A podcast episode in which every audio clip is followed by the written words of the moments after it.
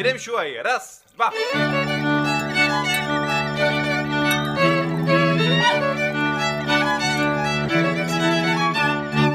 Loigi alias Vladimír Loida je bezesporu vinařský samorost. Vinaří na Václavském náměstí ve Znojmě.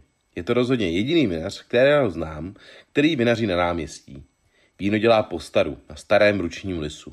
Rád zkouší různé věci. Ochutnat můžete vynikající sekt, ledové víno i portské. Jeho vína mají charakter. Leží dlouho na kalech a jsou odrazem jednotlivého ročníku. Prostě mají ksicht. Poslouchejte s chutí. Kivé, Pinot Blanc a Pinot Gris a z Popic a Chardonka z Havraníku, 400 François Fré. Dobrý sud. Super sud, no, mám dva, jeden vždycky na Veltlín, jeden na Chardonku, ale to zbylo víc Chardonky, tak jsem mu dal do Stockingra a tady tohle jsem udělal takhle jako takovou směs. Většinou dělám Pinot Blanc právě v tomhle, ale... Je to takový, všechny ty vína jsou letos takový měkoučky. Ale... Takže jsi sbíral jsem prostě při nějakých, já nevím, 23, jo, třeba, nebo... Letos to bylo slabší, ale zjistil jsem, že ty vína se zprůměrujou, že mají víc alkoholu, když nemají cukr. Nevím, jak je to možný. To ne, kecám. Ono to asi podle tabulek nějak vychází. Ale letos, protože jsem měl strach, že bude málo alkoholu, tak jsem udělal nějaký aj rozbory. A zjistil jsem, že ty vína mají všechny kolem 12 alkoholů, takže to v podstatě jakoby stačí. Většinou tam nejvám 14, že jo? Ale spíš, protože vlastně těsně předtím, než ty vína začaly být krásně vyzrály, tak přišlo úplně brutální slejvák, já nevím, 60 mm nebo kolik spadlo. A ty vína se hrozně naředily. Takže... Je to krásně odbouraný, je to prostě už vlastně hotový. Všechno, vlastně co spíl, tak to je všechno zatím bez síry, všechno na hrubých kalech. No je to strašně chlastací, jako to prostě se napiješ a musíš to vypít. Jako ale já 3krát týdně míchám. A 3krát týdně je to chlastací. Jo, tak už chápu, proč nejezdíš do těch Moravských Budějovic, že tady zůstáváš, ty prostě nemáš kdy tam odjet. Hele, pro mě je to hrozně vzácný, protože vlastně celou dobu tak jezdím doma, teď vlastně přes tady tenhle ten zmatek, tak jsem jezdil hodně autem, abych to měl pohodlnější, nemusel jsem se někde plácet za roušku na ksichtě. Takže já jsem třeba půl roku nebo hrozně dlouhou dobu nemohl ochutnávat v sklepě, protože jsem furt řídil. Takže teď poslední 3 neděle jsou pro mě jako nechutnej luxus. Ale když ti tady vlastně dám nějaký rozbor, tak ten velký první, co jsme pili, tak má kyselinu 4,1. Jo, přitom je odbouraný, těkavka 0,4, prostě perfektní. Jo. Ale má pH 3,3, jo, že když to má hrozně nízkou kyselinu, tak to má zároveň jakoby použitelný pH. No a ve všech vínech mám tady divný kmen kvasinek, ve všech mi zůstává trošku fruktózy. Tady v tomhle je 0,4 gramů. Jinak je to na nule. Co to znamená, že tam zůstává ta fruktóza? No, protože vlastně kvasinky, většina kvasinek je glukofilní, že radši žerou glukózu. A teprve, když jim nezbývá glukóza, tak mají fruktózu. Takže já třeba tamhle mám johanitrat, ve kterém je 0 glukózy a 25, teď už ne, teď už kolem 20 gramů fruktózy. A prostě mi to nechce, furt to ještě bublá, furt to dokváší. A to stejný ryňák, 3 elementy prostě, ty mi zůstávají na cukrech hrozně dlouho. Jo, v Popicích je málo dusíku, nemá to prostě výživu a tam to vždycky kvasí úplně pekelně dlouho. Pojďme trošku probrat ten způsob té standardní vinifikace u tebe, jak ty hrozny sem přivezeš, co s nimi potom děláš? Máš tady ten nádherný starý ruční lis? Ano, logisticky to mám vymyšlené skvěle, protože od dveří na nejvzdálenějším místě mám lis. Ne, tak... Dovezeme to, většinu hroznů dneska pomeleme, odstopkujeme, necháme nějakou dobu ležet. Třeba i v letošním ročníku někdo říkal, že byl špatný. Pro nás byl špatný, že měl trošku méně cukru, ty kyseliny, ale jinak vlastně zdravotní stav sám z ty hrozny viděl. V podstatě to bylo pěkný. Takže já i letos jsem většinu hroznů se maceroval kolem 1,5 až 2 dny. Vlastně jediný víno jsem nechal macerovat 3 dny. A to je jediný, který mi nechutná. Tam prostě ty 3 dny už byly moc. Jo, protože už to na těch slupkách začalo kvasit. Po těch 2 dnech to bylo ještě dobrý. Já v podstatě mám rád maceraci vodní, nemám rád alkoholovou. Takže vlastně to nakvášení na slupkách, to už potom nechávám jako na oranžový vína nebo na tu kvevry, kde už jdeš do úplně jiných chutí. Ale u těch klasických bílejch vín si myslím, že ta macerace, nemělo by tam začít kvašení na slupkách, protože pak tam prostě dostaneš jiný tóny chuťový. Ale je to jenom na slupkách, není to s třapinama? Je to bez třapin, no, nebo s nějakým tím procentem nic, no, ale bez třapin, no, protože třeba letos se s třapinou moc pracovat nedalo, byla hodně zelená, jinak poslední 3 roky tak ty třapiny byly super. Dělal jsem vína, vlastně třeba rybňáky dělám pravidelně, že je šlapu, vlastně vína, který šlapu, tak ty šlapu s třapinama. A ty potom nechávám macerovat maximálně třeba přes noc nebo takhle, protože zase nechci, aby to bylo hrubý. A ono se to dobře na ty třapině vylísuje, ale musí to být fakt vyzrálý, no. Jo, jak kterou šarží, jaký množství, jo? Že prostě na některé suce mi to chce šlapat, ale prostě šlapat na 600 už mi přijde jakoby náročný. No. A hlavně ono to šlapání, ta surovina není zpracovaná kvalitně. V podstatě pokud chceš nadrtit všechny kuličky, tak některý nadrtíš zbytečně moc. Když to hodíš přes mlejnek, tak každou kuličku napůl zmáčkneš, když ho máš dobře nastavený. Zatímco u toho šlapání některé kuličky ti zůstanou furt celý a některé nadrtí, že jsou úplně. Takže potom to víno má hodně kalů a právě když tam dostaneš nějakou nekvalitní třapinu nebo něco, tak tam prostě máš ty hrubší tóny. Takže jako šlapání dobrá věc, ale jak kdy, jak na co. Takže ty předtím, než to začne kvasit, tak to vylisuješ. Vylisuju, dám to do tanku, nechám to kvodkalit s tím, že v podstatě většinou to nestihnu dřív než tak za 24 hodin stáhnout, protože vlastně druhý den zase sklízím. Dával bych přednost kratšímu odkalování, ale většinou je to tak těch 18 a 24, takže někdy ty mošty už mají tendenci trošku začít kvasit, ale zase tím provzdušněním a stočením do sudu, tak to aspoň pořádně začne kvasit. No a pak používáš nějaký zákvas nebo... Ty si děláš nějakého přesběru? V podstatě se snažím, nebo zákvas. Funguje to tak, že prostě začneš sbírat a ono většinou ty první sběry na burčák nebo prostě nějaký zbytečky a na zahradě mám nějaký vzorečky, takže v podstatě táhle padesátka, tím vlastně začneš, že jo. No a to, co ti chutná nejvíc, tak můžeš použít jako zákvas, že třeba letos se nedal zákvas použít, protože ty vína začínaly kvasit tak hrozně rychle. Do 3. dne kvasily všechny, takže v podstatě ten zákvas nebyl vůbec nutný používat. V některých letech třeba, když 4., 5. den už to nekvasí, tak už jako člověk má obavy, tak do toho něco dáš, jo. Prostě dáš tam nějaký burčák a ono ti to během noci začne valit jako prase, jo, nebo takhle. Ale říkám, některý rok jo, některý rok ne. No a potom to víno odkalíš a přeleješ ho i s těma hrubýma kvasnicema do sudu. Víno odkalím a mošt, nekvasici nebo začínající kvašení dám do sudu, ve kterém teprve vzniknou ty hrubý kvasnice nebo hrubý kalí. Takhle, no. No jasně, dá se to do sudu, začne to kvasit a pak v podstatě jediné, co děláš, tak dolejváš, mícháš, ochutnáváš tak dlouho, dokud se to buď neskazí, nebo to nanalahuješ, no. A ty jsi říkal, že mícháš 3x týdně, to je poměrně často. Já jsem poslední dobou vidím spíš vizi, dám takovou snahu u vinařů míchat co nejméně často. Jakou s tím máš ty zkušenost? Já hrozně rád ochutnávám. Ne, tak nemíchám úplně ze začátku třeba nebo podle stavu. Já mám docela strach, protože to nechávám na těch hrubých kalech, protože jsem línej a za druhý logisticky každý jsou ty trošku jinak velký, takže to přetáčení je pro mě složitý. Abych to přetočil do tanku a zpátky do stejného sudu, tak je to vlastně operace navíc, kterou nechci dělat. Takže furt riskuju s těma hrubejma kalama. Ale zase právě nechci riskovat tolik, proto vlastně míchám, že třeba to je i míchání, že to není ani nějaký, jak někdo říká, 10 minut míchat nebo takhle. Prostě to roztočíš spíš jako zvednout kvasnice, aby nedošlo k nějakému rozpadu, nějakému smrádku kvasnicovému.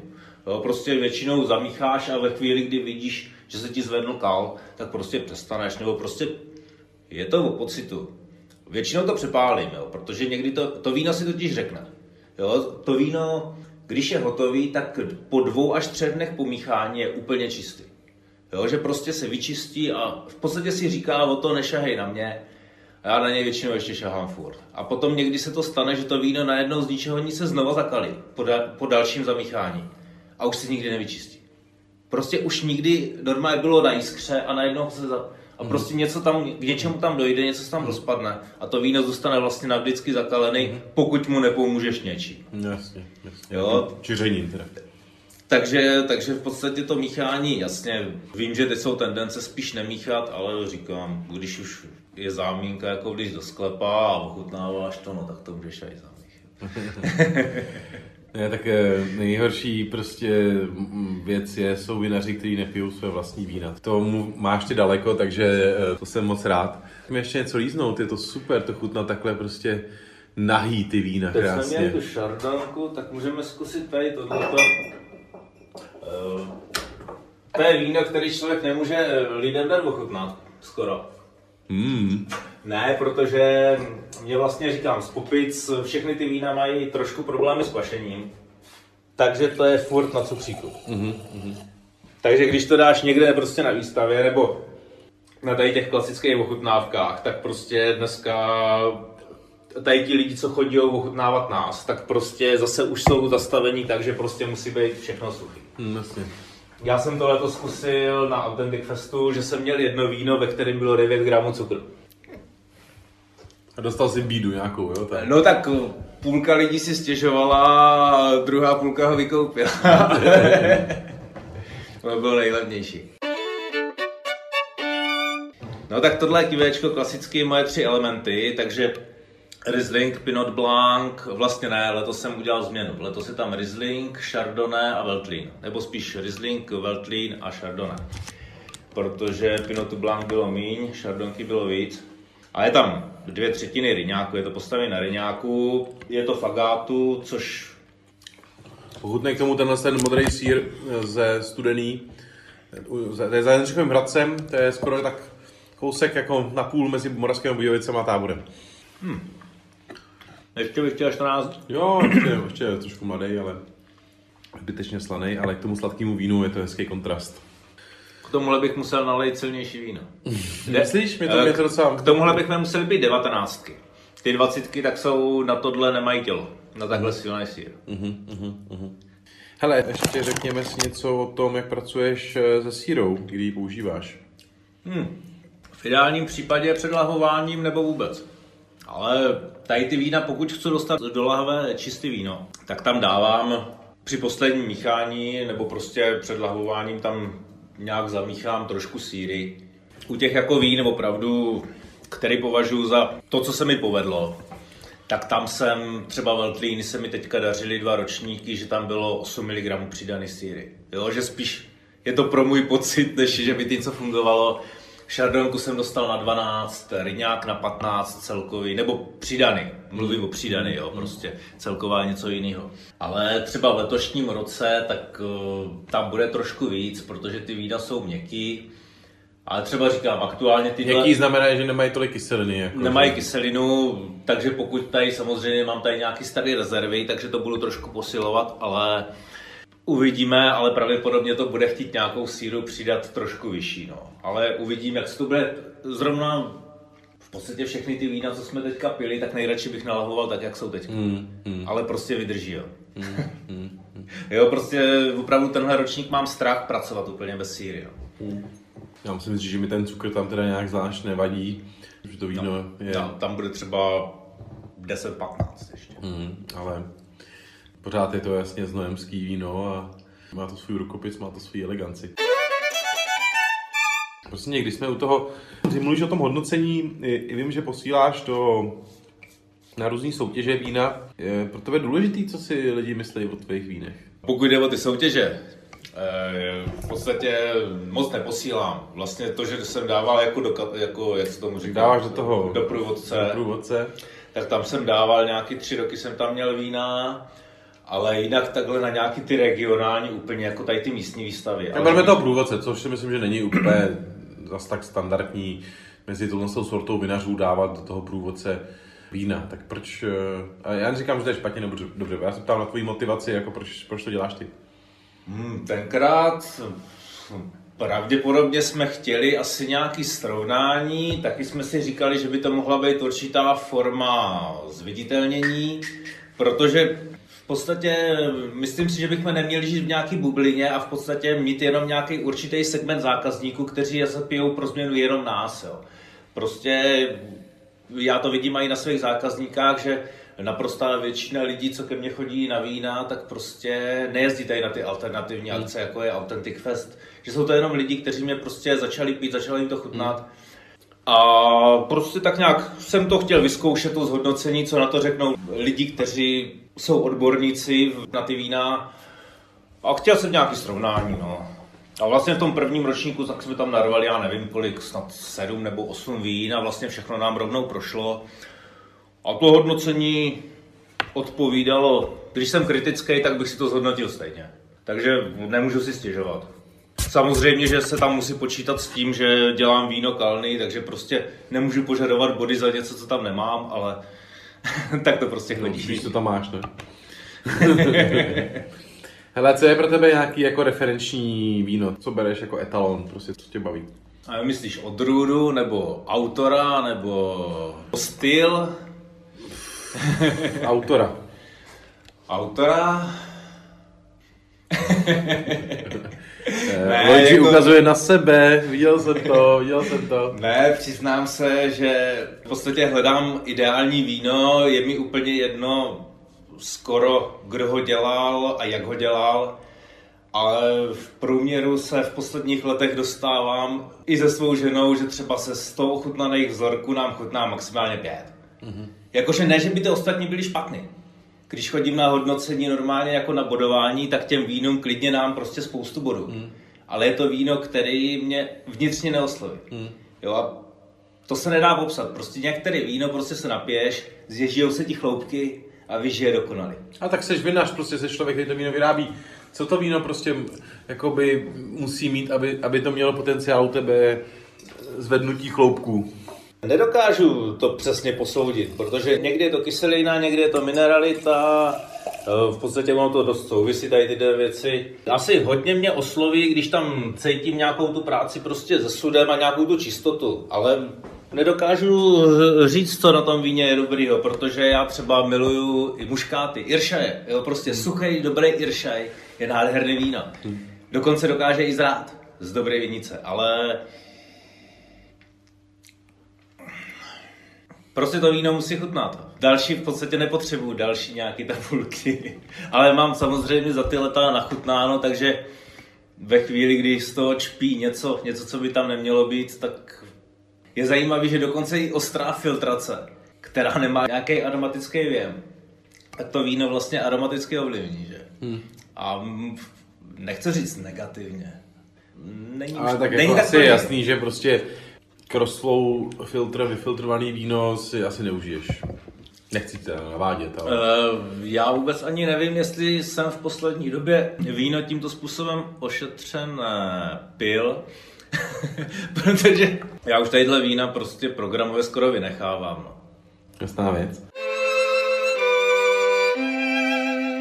Hele, a co říkáš ty na vína, na svoje vína, nebo na vína znojemský, nebo vlastně jakýkoliv a čas. Je pro tebe jako důležitý, aby to víno uspělo v čase, aby to víno třeba dobře chutnalo za 5 let. Je to něco, čím se zabýváš, když to víno vyrábíš? Nebo mu pomáháš na svět, teda abych nemluvil takovýma nehezkýma technickýma slovama. Tak obecně znojemský vína si myslím, že jako mají potenciál zrání. Já to mám tak, že víno hrozně rád piju, dokud je čerstvý na sudu. Pak ho nalahvuju a od té doby ho vůbec nepiju. A třeba 3, 4, 5 let. A teprve potom ho začnu ochutnávat, jakože si ho začnu otvírat pro sebe, že mám chuť na víno, tak v podstatě mladý vína vůbec nepiju. Jako teďka si načínám třeba 15, občas 13 nebo něco takového. A ty novější vína, tak já to ochutnám samozřejmě s zákazníkama, nebo když tady někdo je. Ale prostě sám, když si sednu, tak prostě piju hodně staré vína. Spíš jako zkouším, co vydržíjou. Někdy je to zklamání, někdy to víno se nikam neposune, někdy je to super. No tak by to asi mělo být, ne? Že to je takové, že to necháme. A tak dá se třeba očekávat, že prostě třeba tyhle ty 20 na žádný velký... Ty 20 nebudou, ale velký... prostě ty předchozí ročníky, prostě si myslím, že třeba 19 prvních 5 let snad nemá cenu ani začínat pít, nebo já nevím, jo. Protože tak to je taková obecná pravda, že nejenom na Znojemsku, ale i všude jinde, i třeba v Čechách, myslím, že to Znojemsko má třeba nějaký trošku podobnosti prostě s těma Čechama, než třeba zbytkem Moravy, tím, že vlastně tady to vinařství rozvíjeli ty kláštery, stejně jako třeba šlechtický rody v těch Čechách.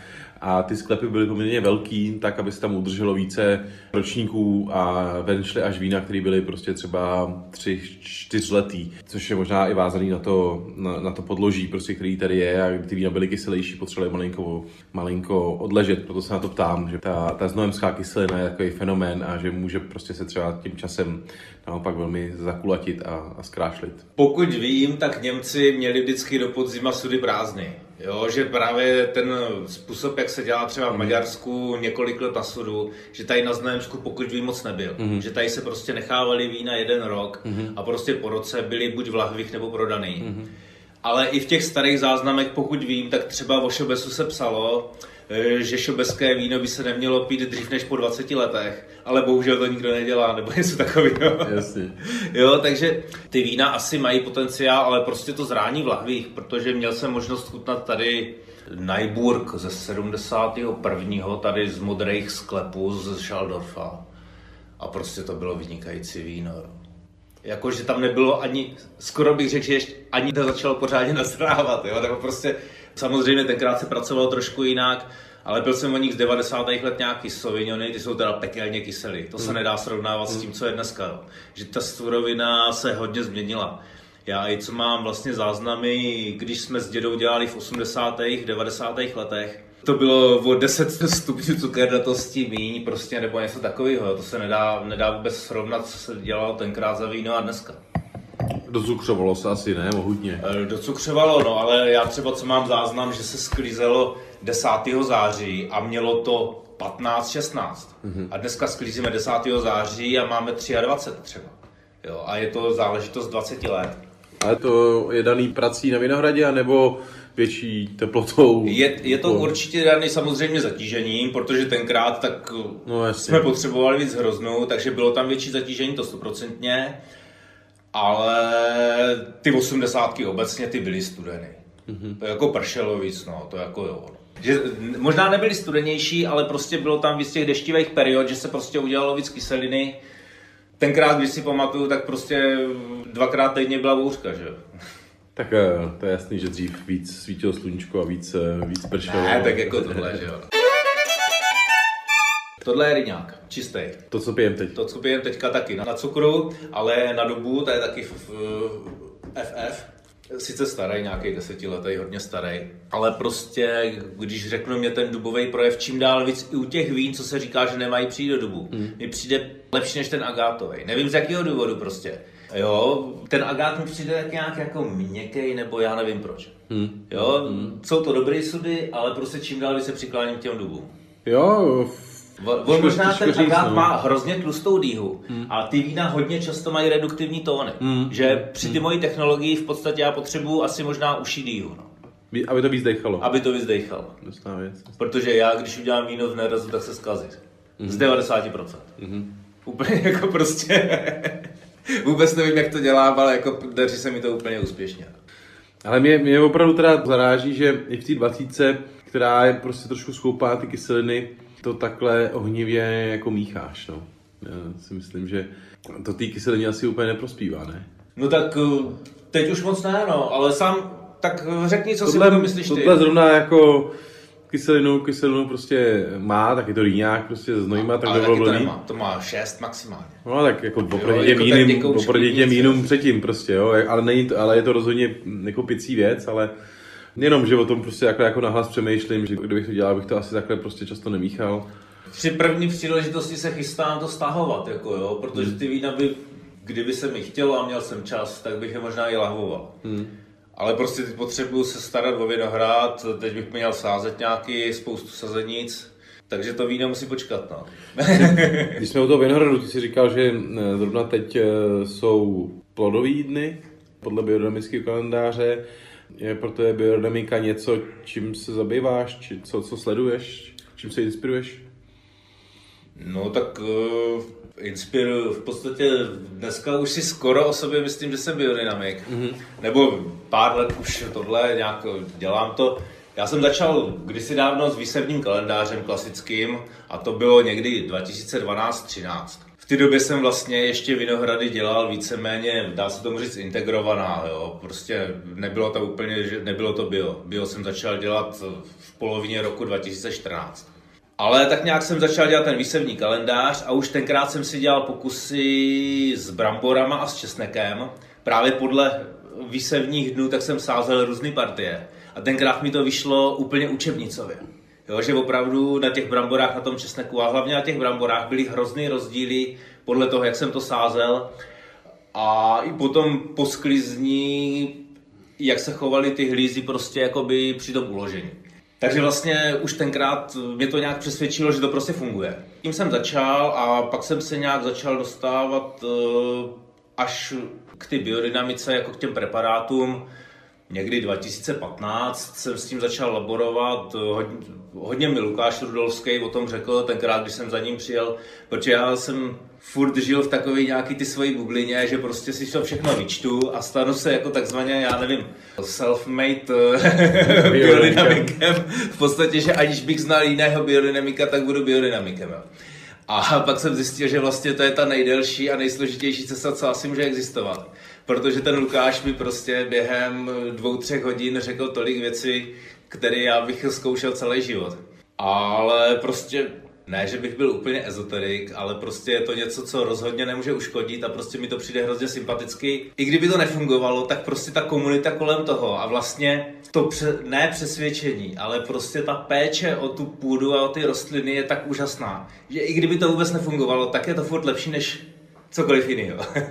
Bereš to jako nějakou nadstavbu, práci bio, jako něco extra k tomu bio, nebo jako úplně jiný režim, který se jako uplatňuje na tom vinohradu? Bo jiný princip přemýšlení, než když děláš bio vinohrad. Tak v podstatě jsou to dvě věci, které jsou trošku oddělené, protože vlastně bio obdělávání ve smyslu použití biopostříku tak je jedna věc a pak použití biodynamických preparátů, to je zcela oddělená záležitost, protože tam nemůžeš to míchat dohromady a vlastně třeba i používáš kompostové preparáty nebo na tu půdu, takže to vlastně jsou dvě oddělené věci a i z hlediska pracovního. A ta filozofie ideálně by samozřejmě, protože biodynamika sama o sobě vlastně ty ochrany prostředky nenabízí. Ta spíš nabízí to oživení půdy nebo prostě práci s energií, se sluncem, s tou půdou, ale spíš předpokládá, že ta rostlina by měla být natolik vitální, že ochranu nepotřebuje.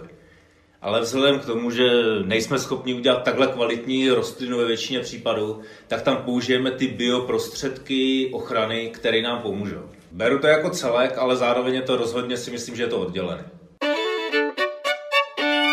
Takže Loigi, ty jsi jediný vinař, který vyrábí své víno na náměstí, kterýho já znám.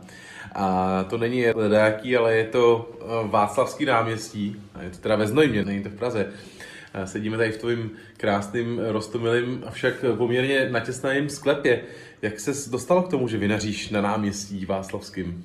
Tak to je takové dědictví předků. Tady v podstatě dělal víno děda, nebo původně ho dělal v tom sklepě naproti a po revoluci město prodávalo, tak jsme se dostali tady k tomuhle a od té doby máme sklep tady. Takže tohle je dům, řekněme, já nevím, 16. 17. století? Je to nějaká renesance, ale přesná datace není známá, takže spíš bych řekl 17. až 18. Není to nějak extrémně starý. Je to kuriózně jediný dům na celém Václavském náměstí, který není památkově chráněný. Aha, tak to má určitý výhody. Ještě než se vrhneme na vinařství a když jsme u té historie, tak to je něco, co ty si vystudoval. Já jsem vystudoval muzeologii. Tak myslím tím směrem. Co vlastně dělá muzeolog? Instaluje muzejní sbírky a stará se o něco, co dělá muzeolog? Tak to je jedna z mnoha činností, tak prvně musí něco do muzea dostat, odborně to zpracovat, aby to mělo vypovídací hodnotu a pak to musí prezentovat tak, aby vlastně ty informace, které z toho dostal, dokázal prezentovat srozumitelnou formou. A zároveň ten předmět uchovat teoreticky na věky nebo aspoň na takovou dobu, dokud ten předmět podle důležitosti předmětu, tak prostě jsou tam nějaké doby, po kterou by ten předmět prostě měl vydržet. A zároveň ho umožní těm lidem co nejlépe zprostředkovat. Jo. Takže železo může dostat člověk v podstatě do ruky, že jo, látka se schovává za dvě skla pod slabou žárovku, že jo. A takže muzeologie, já jsem měl primárně vždycky v zálibu v historii, v filozofii, ale nějak jsem se dostal k té muzeologii a v podstatě tam mi z té historie nabídla hodně a zároveň mi nabídla spoustu i, dá se říct, praktických oborů, protože tam se vlastně dělá všechno. V podstatě se tam studuje cokoliv, co máš za funkci v muzeu, takže od právě sbírání předmětů až po ředitelování, zhánění peněz, prezentace marketingová, ne, na to, že jsem mu teda studoval, tak neumím moc používat, ale když my jsme měli vždycky jenom marketing neziskových organizací, což mi vyšlo i v tom vinařství. A tak ty zrovna to v své vinařství trošku vezeš jako neziskovku, ne? Jako nechci se ti nějak dotknout, ale... Asi to tak trošku vypadá. Věnoval jsi tomu někdy profesně? Jako... Jo, byl jsem asi na týdenní nebo 14-denní praxi, bylo to super, ale nějak se to neuchytilo. V podstatě já mám docela problém s autoritama, tak nějak v podstatě do značné míry je to i úředničina. No. A člověk je vždycky závislý buď na řediteli, nebo na obecních penězích, nebo na něčem. Jako asi by mě to bavilo, ale vlastně když jsem dostudovával vejšku, tak už jsem dělal víno a tak nějak to vyplynulo. A teď, když se vrátíme k tomu, co děláš teď, tak ty teď seš vinohradníkem pro jedno tady známé vinařství Pijálek i Jegr, je to tak? Nebo i pro dvě vinařství se bylo? No, ještě pro vinařství Lambek, ti mají hektar taky a v podstatě je to takový jako vinohradník jenom v úvozovkách, kde tam hlavně primárně bylo o to, že hledali někoho, kdo jim bude dělat bioprodukci, protože prostě to je základ u obou tady těch vinařství, ale primárně Pijálek Jegr. Ti začali se mnou bioprodukci dělat už před nějakýma 5-6 letama, vlastně, když jsem začínal já. A vlastně to byl důvod, proč mě chtěli, protože měli, koupili vinice a prostě chtěli je mít totálně čistý. A těch biovinařství tenkrát tady nebylo skoro žádný, dneska je to o kousek lepší, je nás tady asi 5, nebo nevím. Jak ty ses k tomu dostal, jak ty ses to naučil, že oni už tě oslovovali s tím, aby jsi jim pomohl?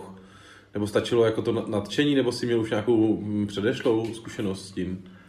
No tak nějakou dobu jsem dělal v Dobré Vinici a tam jsem dělal normálně na vinohradě prostě, nebo tak nějak taková práce všeho chuť. No a když jsem tam skončil, tak jsem byl, já nevím, půl roku jsem ještě byl u Motla, jen tak prostě na chvilku, no a nějak, tak nějak... Slovo dalo slovo. Slovo dalo slovo, no. Ty jsi vlastně v té době teda začal i budovat nějaké své vinařství na svých pozemcích. Tak já jsem první vinohrad koupil už pár let předtím, 2010 jsme si koupili první vinohrad. Ten jsme začali vysazovat, vlastně, že jsme podsazovali starý vinohrad, podsazujeme ho dodnes.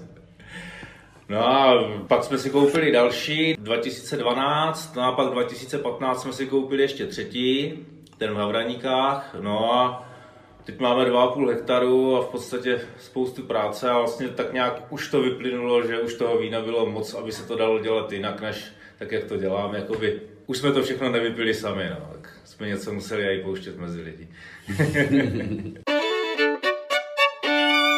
Ještě prosím tě, mě hrozně zajímá ta část té transformace z toho vystudovaného muzeologa k tomu vinaři, teda, který dělá věci v biu. Kolik je tě vlastně let? Teď jsem měl zrovna narozeniny, jestli mi není 45 už. Já to nerad počítám. 45, jenom jestli teda to není příliš osobní, do studování vejšky, doteď to jako je 20 let, tak že si ten čas jako vyplňoval nějakou jinou činností? Že no, jsem tak zvědavej teda. Než jsem šel na vejšku, tak jsem po gymplu měl, já nevím, nějaký období, tak nějak jako, že jsem neměl potřebu se ničím zabývat. Pro mě byla vždycky jakoby hodně důležitá tak nějak osobní svoboda a tu jsem si tenkrát dopřával poměrně jako dost. Neměl jsem rodinu, neměl jsem přítelkyni, měl jsem volnost, takže jsem nepotřeboval žádný peníze, takže jsem neměl ani potřebu je zhánět a žil jsem si naprosto volně. Co jsi dělal? To zní pěkně pankáčsky a romanticky. Ach, nevím, jestli romanticky, normálně, no, žili jsme tak nějak, nevím, jestli se tomu dá říct. Nebyl to úplnej skvot, ale v Praze byť se tomu asi říkal skvot a komuna nějaká. A to bylo někde na Moravě tady? Ne, to bylo v Budějovicích, no. V Budějovicích? S kámošema to byla taková docela jako zajímavá záležitost. Pojďme teda pustit tvůj osobní život. Pojďme se vrhnout na to víno. Kde všude ty máš na třech polohách momentálně teda vinohrady? Popice, Havraníky a... No, v Popici vlastně máme dvě polohy, ale oni jsou jinak orientovaný, je tam i trošku jiná půda, i když oboje je prvohorní. Myslím si, že by v podstatě ve Francii by to byly dva různé terroáry.